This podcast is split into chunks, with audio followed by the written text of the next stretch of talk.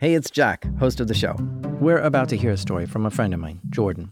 Jordan is one of those guys that has a million stories. Like, his life is just filled with crazy adventures. Like, this one time he was traveling and got kidnapped, but then escaped. And then on another trip, he was kidnapped again and escaped again. And he's also been in North Korea, I think, a few times. But today, he's going to tell us a story about a time when he was a teenager and got a visit from the F B I. These are true stories from the dark side of the internet. I'm Jack Reciter. This is Darknet Diaries.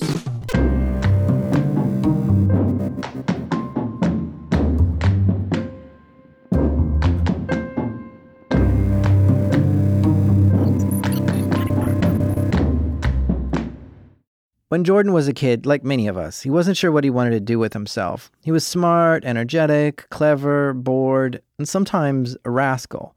You mix all that up, and you get a kid that constantly got in trouble and was into a lot of mischief. It seemed like he didn't know right from wrong sometimes. It might just be a bad seed going down a bad path. There was a time when my mom was crying in the kitchen. And it was one of the lowest points of my life. And she was crying in the kitchen because she thought that her son was gonna screw his whole life up. And he had a lot of promise, and she didn't understand why. And she thought maybe it was her fault, and she had no idea. And there was a time when I thought, I can't be an employee, or I can't get this stuff straight, or maybe I am gonna not be able to resist my own B S urges and end up doing something stupid and end up in prison, committing fraud to buy something dumb that I didn't even need. We've all made mistakes when we were young. Our brain's just not fully formed yet. But when you look at a young kid doing bad things, is there a way to tell if they're really bad or deep down good? Curious kids get in trouble. Kids who think the world is strange or inefficient get in trouble. It's only the kids who know how to play by society's rules that do good as kids.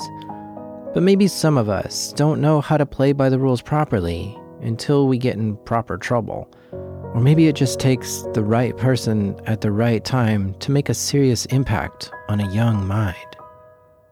Let's go back to the early nineties, when Jordan was twelve or thirteen, when he got his first computer. And of course I got a modem.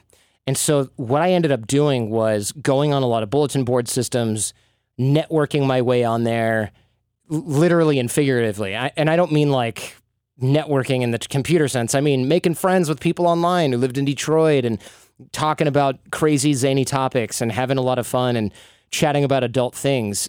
At this point, I really get interested in making things that explode.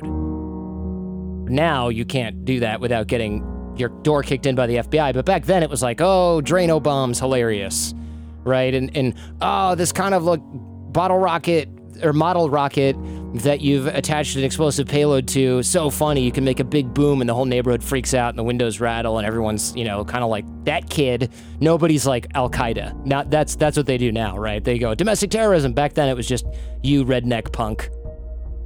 So I start getting a reputation as the guy that has all of those recipes for everything. And I got every text file. They were .txt files of every kind of like device, box, explosive, everything. And so what my move was, is I would sign up to a new board and I would, you know, they had the sysop would have to approve you. You sign up for the new board and bulletin board system. And then at some point I'd say, look, you should let me in. I have ten thousand or one thousand or whatever it was files about red boxes, blue boxes, explosives, all this stuff. And a lot of people had some of it. But not many people had, like, all of it that you could possibly find anywhere. I was an avid collector of this. At thirteen, and he's already developing, like, an encyclopedic knowledge of explosives? Stuff that he probably shouldn't be getting into at that age, but people on these bulletin boards thought he was cool. So the admins would ask him to upload what he had, and he did. And these sysops of these great pirate boards or little hacker boards that were just kind of like small time or medium time, I guess you could say, they were stoked. And sometimes boards would go, hey man, you have so much of this, I need you to curate it. I'm gonna make you an assistant sysadmin after a couple months. can you organize this, make it really cool? I want to make this kind of an H Q. Our board has the most of this stuff now anywhere that I've ever seen. And these are boards that also had games and stuff like that. And they were pretty elite for my area back in Detroit. And I remember they were always busy and they had multiple phone lines. I mean, these were freaking legit, man. Jordan started meeting some of these people from online in real life. And he would get together and meet with them in Detroit. But these guys were into something that Jordan hadn't seen before. They liked jumping into trash cans and looking for stuff. Dumpster diving. They were looking for something particular. No, they weren't trying to find free pizzas or day-old bread. They were looking for something a little more interesting. The guys were like, hey, you know what we're dumpster diving for? These electronic serial numbers. You want to see what we do with them? And I was like, sure.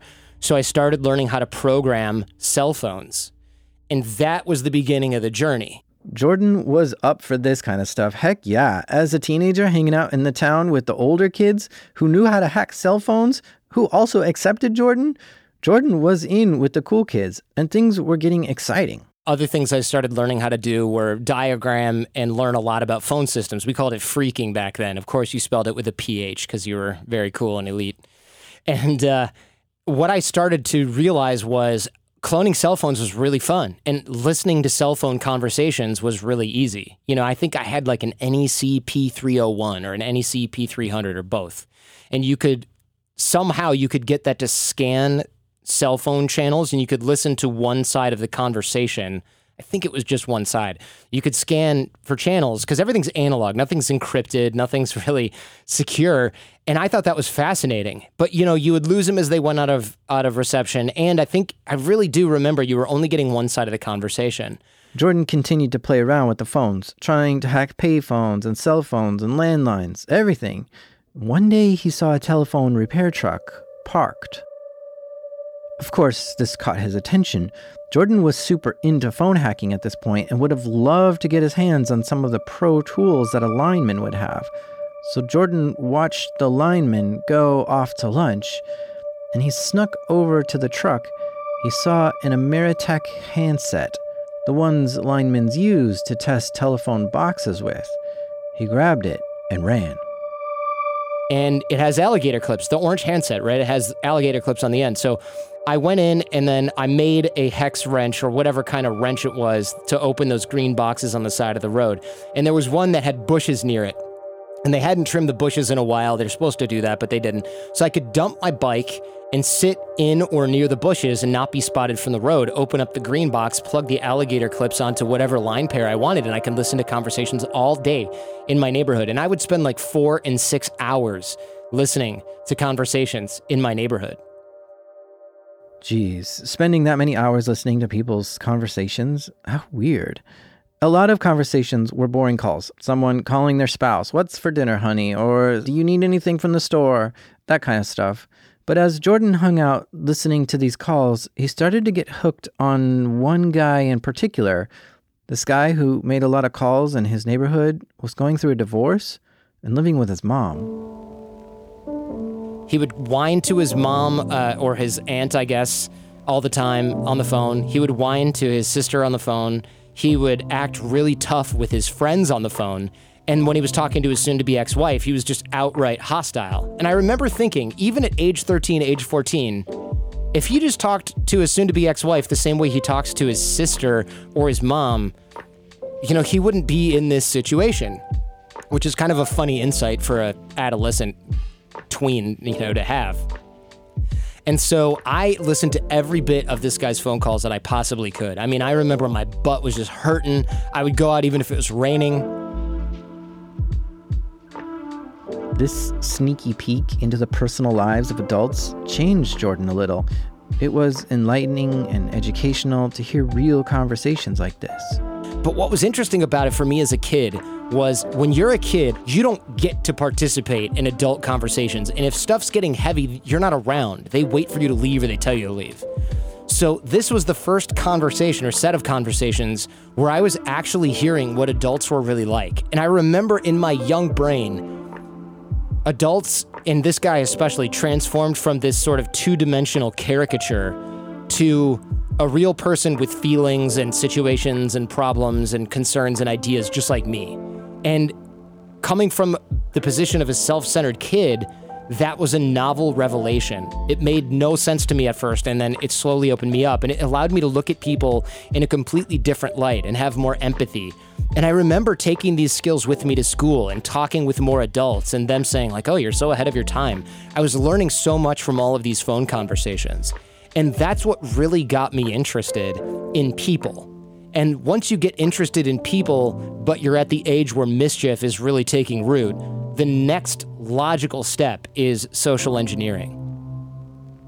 Jordan continued to listen to phone calls for a while and was still actively uploading text files to B B Ses full of bomb-making recipes. And he thought, maybe this isn't a good idea. Maybe the cops are watching me upload this stuff. Maybe it's not so cool to put all this explosive information on the B B Ses. But the cops didn't contact Jordan. They just left him alone. But I have no doubt that they were following my connections and my people online. And I remember being on the phone, chatting voice, as we used to say, with some of the people who were operating other boards, and they would be like, wait, there's somebody at the door. And I remember them being like, hang up the phone, and then I wouldn't hear from them for like weeks. And I'd be like, what happened? He'd be like, dude, the F B I came. I can't talk to anyone. I'm not doing anything. The board would go down, you know, all that stuff. These guys would get so scared. So it it was fun for me in an exciting way because I was just on the outside of this. As the forums he would frequent would go down, he started checking out some other websites and forums that he knew about. And when Jordan started learning about something, he has a tendency to dive deep into it. I also, of course, was looking at the way that credit card systems work and payment systems work. And I had this little racket going where I could order books using a money order. And I could wait for them to get the money order and wait for them to go and take care of the money order and deposit it, or so they thought, and send out the stuff. And there was this little lag between then and when, and I would call to get confirmation. Most people don't do that. They just wait for things to be shipped to them. I would call, find out they received the money order, immediately bike over to the drugstore and cancel the money order and get my cash back. And there was just enough of a lag, it was probably just a couple of days, where they would send out the stuff, but I would still have my money. They would not know that it had been canceled, but you could cancel it right away, turn in that little stub, and it would be done, and you'd get your cash right then. So it was it was this easy glitch in the system that was so obvious to me as a kid. And I would get a ton of free stuff, usually books. And I remember I ordered some more expensive stuff, but the problem is you have to have the money first to get a money order, so I was pretty limited in what I was able to do. Soon though, he got bored with this scam and started learning about other ways to scam with money. Quick side story. When I was thirteen, I was mad at my mom about something. She gave me an old checkbook and a pair of scissors and told me to cut up the checks since we weren't going to use those checks anymore and that she didn't want thieves stealing the checks. Well, me being mad at her and a little mischief maker myself, I didn't quite understand this, and I got into my head that somehow the checks were money. Money is confusing as a kid. It's not clear if the check itself is money, or if credit card is money, or just cash is money, or where the money is, and how it moves around, and how is it tied to one thing or another. What the heck is money? I was thirteen and didn't know. And I took these checks and didn't rip them up. And after school one day, I went to an ice cream shop and asked, do you accept checks? The clerk said, uh, yeah. So I did my best to try to write a check out. Didn't do it very well at all, I'm sure. I gave it to them. Uh, my hand was probably shaking. I had no idea if what I was doing would get me in trouble with this or what, but I just did it. I knew I was breaking some kind of rule just for a sweet lick of some ice cream. The manager came out and looked at the check and told me, "Where's your mom?" I grabbed the check and ran out of there, ripped up the checks and never tried this again. But what if this did work? And a small win got me a lick of ice cream. With a stolen check, I probably would have done it again. And who knows where I would have ended up. So I can absolutely see Jordan here having great success with the money orders and to just go ahead, take it further. Look for what's next, what's bigger. And that's when he got curious about credit cards. Being on these dark and seedy forums, he came across full credit card numbers and credit card generators that would just make up fake credit card numbers. He found a credit card number online. It didn't have an expiration date or name, so he just made it up. He tried to order something small over the phone, paying with credit card, and it worked. He got the item shipped to his house with a stolen credit card. Amazing. Jordan was onto something new here. One time, I decided to go big, and I called from a payphone and used a credit card, and I ordered pizza the next for the next day for my entire middle school. And I gave the guy instructions. I thought about this ahead of time. I said, you know what you need to do? Come in, start putting a pizza down. Don't go to the office. Just come straight into the lunchroom. Start putting a pizza down on every table. And eventually, one of the women is going to come up to you and say, excuse me, what are you doing? Or something like that. And that's when you say, happy birthday, Missus Jacobson, because she was the assistant principal who was also our lunch monitor. And I knew that she would be the one to go up and say, excuse me, what are you doing? So what happened, of course, was I couldn't keep my mouth shut. I told one friend who was a frickin' idiot, still is an idiot, actually, and he told everybody, so everybody knew. And when that pizza van showed up, that guy got mobbed. And kids started housing that pizza. And of course, when the principal came up, assistant principal came up and said, what are you doing? He said, happy birthday, Missus Jacobson. And the whole school started laughing, and she was pissed. She took him to the office, and the police came, and they were unhappy. And eventually, they, and they called me into the office multiple times. They blamed everyone but me, and eventually they, they had nothing on me other than rumor. And they were going to take one of my other friends who didn't do anything. He had nothing to do with it. They were going to take him down. They said, we're going to expel you. Seeing someone else getting in trouble for his crime, he had to come clean. The cops said, well, all right, I want to find out, uh, how did you do this? And I explained everything. And they said, man, we got to tell the F B I because you you used a card that belonged to somebody else. We can't reach the person who owns the card. And I kept saying, saying, look, I made the card number up. You're using a name. Of course you found somebody with that name in Florida. It's a coincidence. I didn't, I used a fake name. What are you talking about? And they just could not wrap their minds around this. So the F B I agent came, and I'm sure he was pissed because he had to drive up from the office in Detroit to interview a fourteen-year-old kid. And he said, look, after I explained everything, he said, look, you're seemingly pretty intelligent. Why did you do this? And I said, I wanted to pull a fun prank. And he goes, this is going to get you in deep trouble. And he said, but you should focus your energy on something else. I'm not going to do anything with this. You got to figure out how to pay back the damages for the pizza. You've got to call the pizza place. You've got to deal with this. I'll deal with the credit card company. They might want to do something with this, but I doubt it. It's petty. But keep your nose clean, man. You probably have a bright future ahead of you if you stop pulling this crap. And, and it made sense to me. Right, it made sense to me. Every other adult was just pissed. They were embarrassed. Their ego was damaged. This was the only guy who was like, huh, this is not the dumbest thing I've ever had to investigate, right? And that, to me, gave me a little boost of confidence. Not to keep doing bad stuff, but to maybe focus on something healthier instead. The assistant principal wanted to throw the book at me. The cops didn't really seem to want to do that, and the F B I definitely didn't want to. And I, I'm thankful for that. You know, as, as much as we in this community might make fun of or rib feds, these are not bad guys. You know, they were much more interested in trying to keep me on the straight and narrow and utilize my knowledge than they were in trying to get me into some kind of trouble.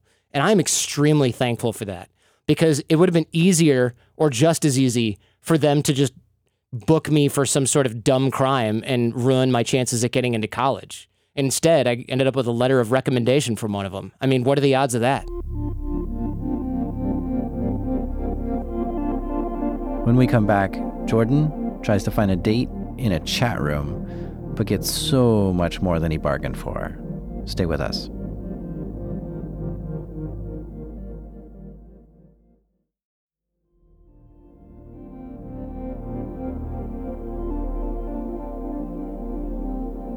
Jordan had a bit of a habit. He really did enjoy going to these shady forums where he saw batches of credit cards with holograms being bought and sold.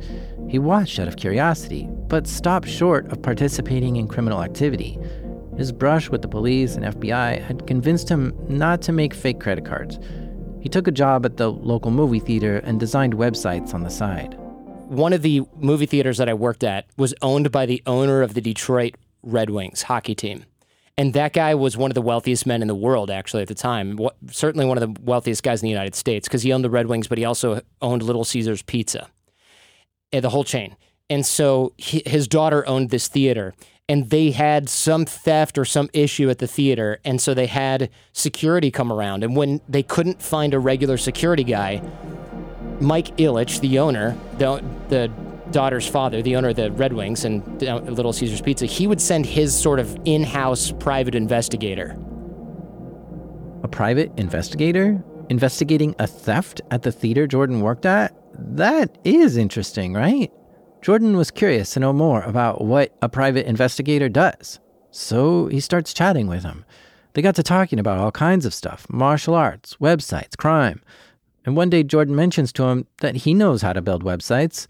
Now, that was sort of a rare skill back then. The P I gave Jordan a chance to build a website for his friend's security company. They were kind of doing, on the one hand, security for the neighborhood, the apartment buildings and the and different commercial buildings. But on the other hand, they were legit vigilante in Detroit, tackle drug dealers, tie them up and take them to the police station and collect a bounty or just arrest dangerous people in the neighborhood. Like, that's what these guys were doing back then. And I wanted in, man. That was exciting. I had a car, you know, at this point. So in exchange for designing a website for this security company, they were training me in martial arts, which were like real martial arts, not like do a kata, karate, break a piece of wood. They were showing me stuff nobody was talking about that they had learned in the Israeli military. And I met some hard dudes back then. They were um, usually ex-military and they were in executive protection. So like we would end up, and by we, I mean, I would either drive or be like completely back in the office's logistics, but we would have like Ice Cube, Puff Daddy come in for a concert and they would protect him. And I handled like our phone systems, our computer stuff. I did a lot of the driving. I was actually the only white guy for a long time in the office. And I had, I'd gotten straight A's. So my dad, who worked for Ford, was like, well, if you get straight A's all three years, uh, till your junior year, till your senior year, I'll rent you an S U V or a car that you want. I chose an S U V. It wasn't that fancy, but you know, he's an employee at Ford. It was, he got a great deal on it. And so I was really thankful for that. So this was a badass car. So I drove around and I drove our agents around in this.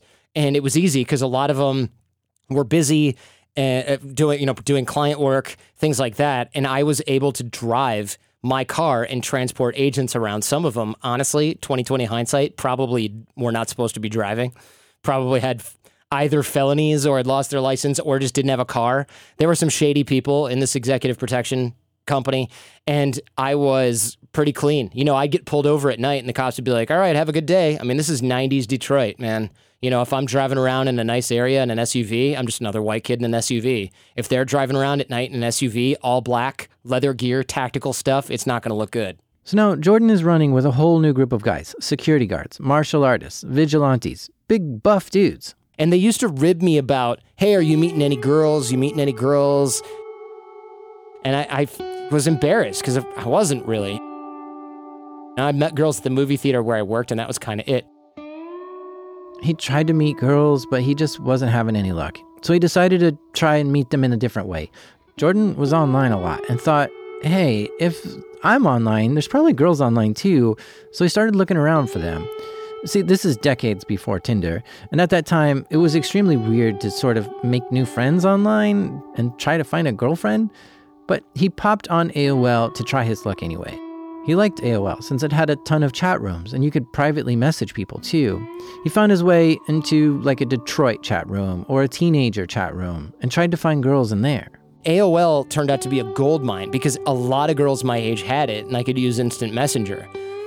And I told the guys what I was doing, that I was meeting girls on A O L Instant Messenger, and they were really enthralled because they were like, wait a minute, there's a way to meet girls on the, using the modem? I don't understand. How do I do this? So I was showing them this, and one of the guys goes, you know what? If you want to stand out from other guys doing this, what you should do is create an account that sounds like a girl and see what the guys say to you.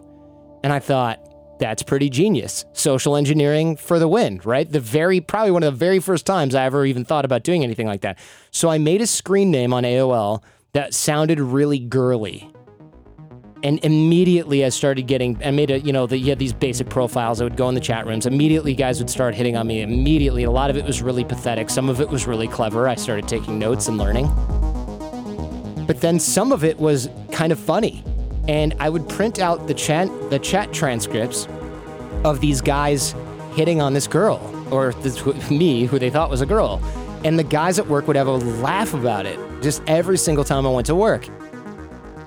But then his boss stops him one day and says, wait a minute, this guy says he's a professional photographer and thinks you're a fifteen-year-old girl, and he's a thirty-nine-year-old man. Suddenly, Jordan realized this dark side. This was not just some lonely guy. He was being hit on by child predators. This is a criminal. This is a guy who victimizes young girls. And I had never, I didn't think about that. Being, I think, fifteen or sixteen at the time, I didn't think about the fact that this was a criminal. I was just thinking he was pathetic. It quickly turned from a good lazy laugh to, holy crap, this is really bad.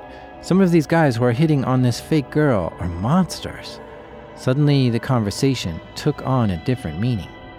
And I'm not, this is not even like me being flirty or anything. This is just me being like, yeah, Uh, I'm fifteen and I live with my parents and I like going to the beach. And then they'd be like, hey, I'm a photographer. Do you want to become a model? Hey, you should come see me. Where do you live? What's your address? When are your parents home?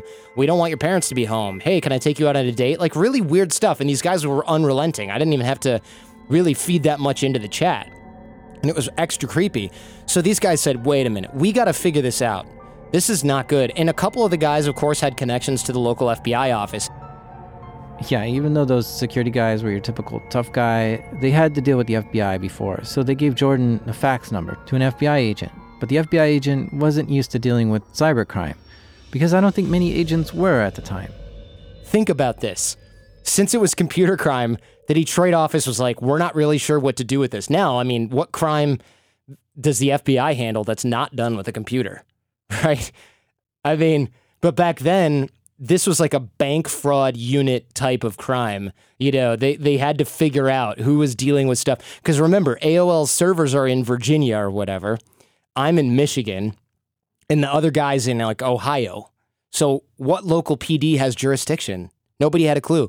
So we were faxing these transcripts back and forth, and he would send it to D C. And then like a week or so later, they'd come back with, hey, we need more information on these people. Hey, are you still talking to these people? And I had their screen names, so I could easily go and get them and bait them into a chat. And I started working at that time via Agent Forrester and some of the other agents with people in D C to hand off my chats to them, and so that they could continue them.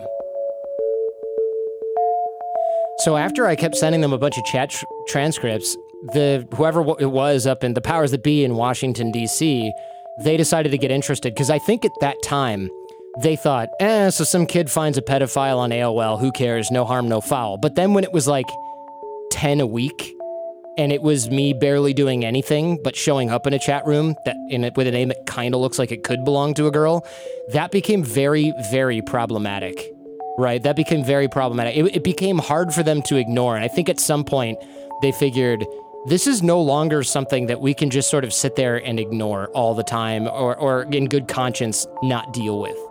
And so I started to send them more and more transcripts, and they would call me, uh, ironically, on a clone cell phone some of the time.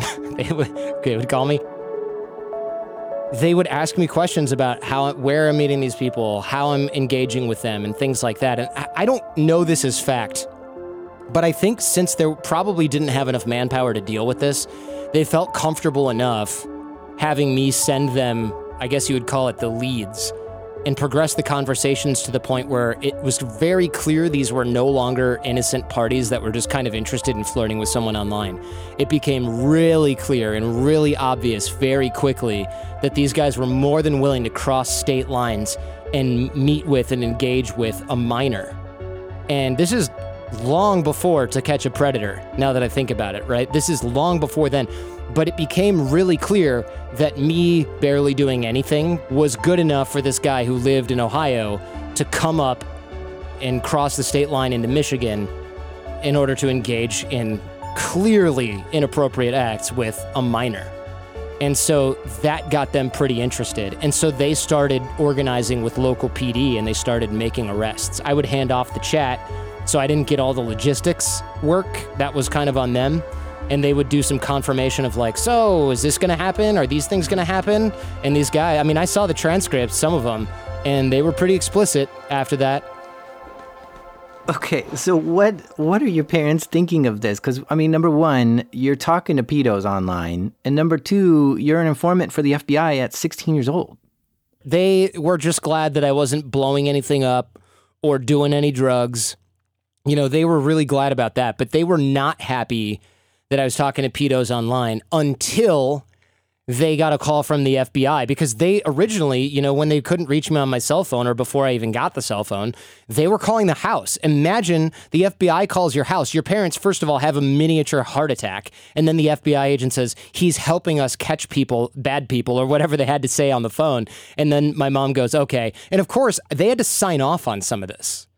So it wasn't just like, hey, I'm talking to the F B I and nobody can know about it. It's like, no, your guardian has to say, it's okay for my son to be working with you. They were fifty percent proud, thirty percent worried, twenty percent completely not sure about what the hell was actually really going on and kind of clueless, and probably gladly so, because they were just like, as long as our kid's not dead. I'm bear in mind, I'm still getting like straight A's in school at this point. I've got a job.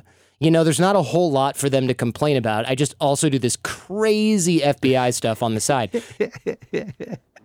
So Jordan, Jordan was still a teenager, but he stuck out of public school because he had a cell phone. No one really had cell phones in the nineties, much less teenagers. And if you had one, people thought you were like a drug dealer or a secret agent or something. Jordan was a secret agent and had a cell phone.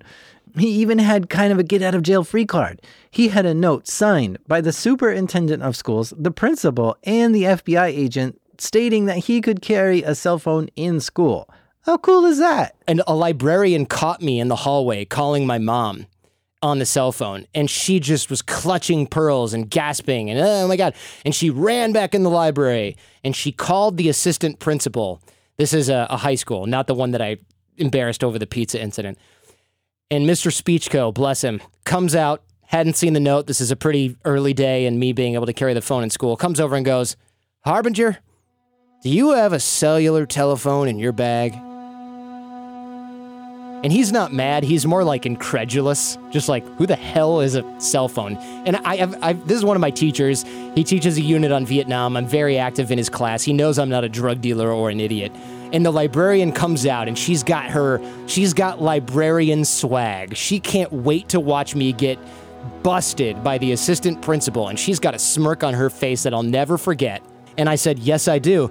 And I also have a letter from the principal, the superintendent, and the F B I. And he goes, can I see it? And I said, sure, the phone or the letter? And he goes, oh yeah, uh, the phone and the letter. Because I think he just wanted to see the phone initially. So I send, I hand him the phone, and he's in, he's just like in awe. And he looks at the letter, and he goes, well, I'll be. You sure do. Well, good for you. Are you working with the F B I? What are you doing? This is really cool, man. Hey, you gotta, hey, can you come by after school? I want to hear all about this. Anyway, uh, and the librarian's face went from a smirk, and I've never seen somebody melt into a puddle so quickly. And it's a, a vindication that is so rare as a teenage boy that I don't think I'll ever forget it, even as a forty-year-old man who should be over this by now. I'm still not, right? Because she just sort of Sh- slunk back into her library and was just like, wow, I can't believe it. And Mister Speechko, the assistant principal, was my flabbergasted that one of his students was working with the F B I to catch pedos online. And when he aired the story, all the teachers heard the story in short order. And I remember when my phone would ring during class, even the hardest, strictest teacher would just point to the door and I would walk out and take the call. They weren't happy about the disturbance, but they it was kind of like, well, the bat signal is flashing, so Harbinger's got to leave the room now. It was awesome. And after school, he would call the F B I agent and report what he saw. And he would call and give reports frequently. And since this whole internet thing was still new and the F B I agents didn't quite understand it all, Jordan just invited them to the house to take a look for themselves. So they came over, went into Jordan's bedroom, sat down, and watched as he dialed into A O L, connected to chat rooms, used a girly name he made up, and made some kind of entrance into a chat room.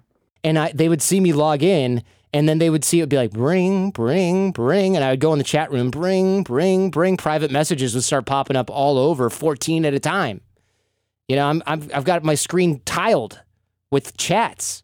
And all, you know, nine out of ten are pedos. And the occasional kid is like, hi, are you pretty? You know, but nine out of ten are, are pedos. And this wasn't a weird chat room. This was like a standard generic A O L chat room.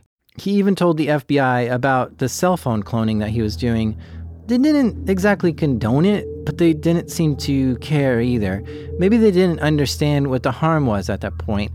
It wouldn't be until years later that the F B I would see how cell phone cloning could cause real harm. But of course, the dark side of this was people were committing crimes using cloned cell phones and then throwing them in the garbage. And the guys I was learning and cloning with, some of them ran businesses where they would jack or buy phones, reprogram them with stolen E S Ns, sell them to drug dealers and mafiosos who would use them for a week and then throw them in a dumpster or return them to my buddy who would reprogram them. Like that's, there was a real dark side to that, but I wasn't messing with all that, you know? I felt like a hero. I was catching pedos online and I didn't even have to go and tackle anyone. I wasn't tough. I was the least tough guy in the security company, but I still had mad respect from all those guys because I was like the local hacker. Right? And I wasn't hacking squat. I wasn't doing anything really that complex. I was just sweet-talking, knucklehead, pervy pedo predators into crossing state lines and into getting arrested by the cops. So I felt like I was doing the Lord's work, dude. Time passed and Jordan grew up a little. He got through high school and decided to go to college to become a lawyer. F B I agents came to a school to give a talk about how to become an F B I agent, and they recommended students become a lawyer or an accountant to do that. But as Jordan studied law, he thought becoming an F B I agent may not pay off a student debt very well, and the forensic work just didn't excite him. So after law school, Jordan moved to New York City. He passed the bar and got a job as a lawyer on Wall Street. It was two thousand seven. The whole economy was about to implode. One of the higher-up partners of this company was Dave. Dave was assigned to be Jordan's mentor, to teach him all about being a lawyer on Wall Street. But Dave was never in the office to mentor him.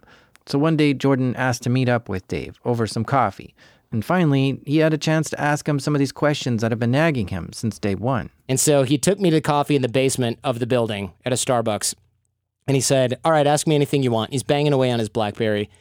And I said, how come you're a partner, you're one of the youngest partners, but, you know, you're you're never in the office? Thinking he was going to give me the magic cheat code to working from home. And instead, he said, well, I work from home sometimes, yeah, but, I mean, mostly I'm out generating business for the firm. And I thought, wait, wait a minute, what does that even mean? So, of course, I had to know. And I said, what do you mean you're generating business for the firm? And he goes, yeah, you know, I bring in deals. I don't worry about my billable hours. I don't worry about getting a billable hourly bonus because if I get a bonus for bringing in like two or three deals a year, it eclipses any hourly bonus I would have gotten. So I focus on generating deals. And I said, how come everybody doesn't do that? And he goes, not everybody's good at that. And I said, well, how do I get good at that? And he goes, you know, you got to go out there and meet people and work your connections and go to events. You know, I'm going to this charity event. I'm playing racquetball here, squash over there.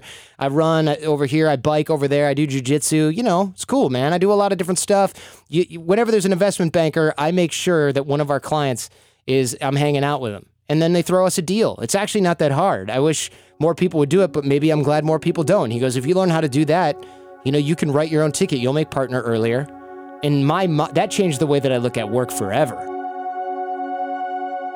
Once again, one person saying the right thing at the right time enlightened Jordan. Instead of banging away at becoming a great lawyer, maybe he needs to change his focus a little. He thought about this. Oh, there's this secret third path that nobody's even thinking about, which has to do with networking and relationship development. This is psychology-based.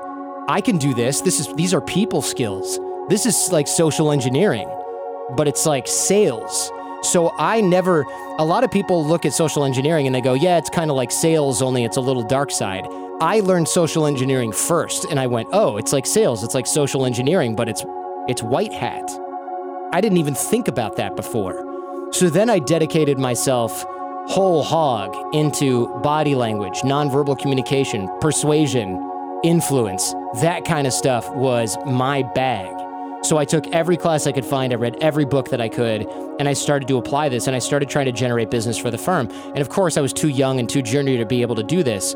But and of course, you know, other lawyers, they didn't care to learn this. They didn't know it was important.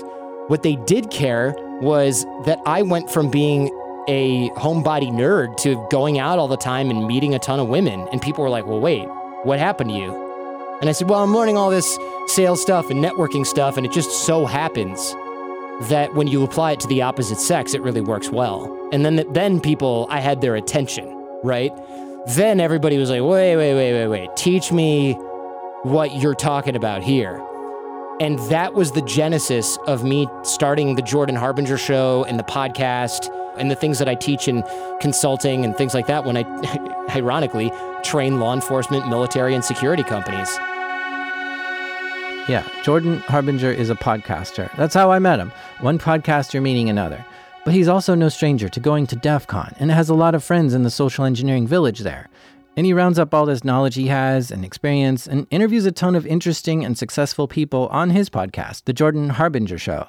And even though he used to dream about becoming someone in the intelligence community, now he trains those kinds of people. Well, remarkably, what intelligence officers do best is not follow people through dark alleys and go in chases. And you know this, and everyone listening probably knows this too. But one of the things intelligence officers tend to do a lot of is manage lots and lots of relationships, sometimes with people who are not completely open, sometimes with people who are maybe a little hostile, and they have to generate trust. And that's exactly what I'm training them to do. I'm teaching people how to know, like, and trust you so that you can use influence. And it's fairly straightforward, but it requires a lot of discipline, a lot of practice, and you really have to work on the skills. It, it becomes a way of being and a set of habits, not a set of hypnosis persuasion tactics that you can apply. You really do need to be socially fluent. I'm training them things that I learned as a teenager that I then turned into things I used in my twenties to date and meet people that I then, once again, turned into social engineering and networking and in sales. It's really come full circle. Huh. The once punk kid chose wisely. Through a series of remarkable events, he ended up teaching himself to be socially fluent and is now running his own business, making even more money than what he did as a lawyer on Wall Street. More money than what he could have probably been making if he was a criminal, too. I don't know what the life lesson is here to take away from Jordan. Maybe not to be afraid of pushing the boundaries and the rules, because you might not realize how smart you are until you get caught. Or maybe it's that social skills are a ton more valuable than we think, and that social engineering can be applied for good and have great rewards. But of course, what's interesting to me is that Jordan is constantly trying to learn and grow every day. It doesn't matter how smart he is or feels like he is, he knows he needs to learn more, which is something I think that's important for us all, no matter how much knowledge we think we have.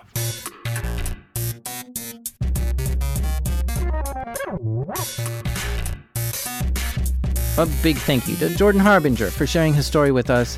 You can hear so many more of his stories on his podcast called The Jordan Harbinger Show. I recommend the episode where he interviews Richard Clarke. And another good one is when he interviews Frank Abagnale.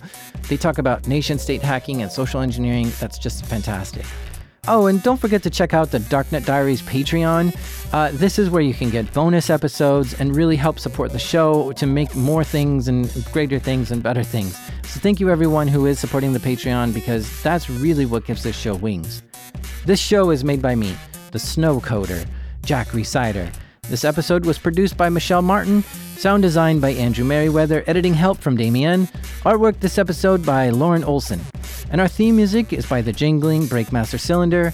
And even though my dad still doesn't own a cell phone because he's just tech illiterate, this is Darknet Diaries.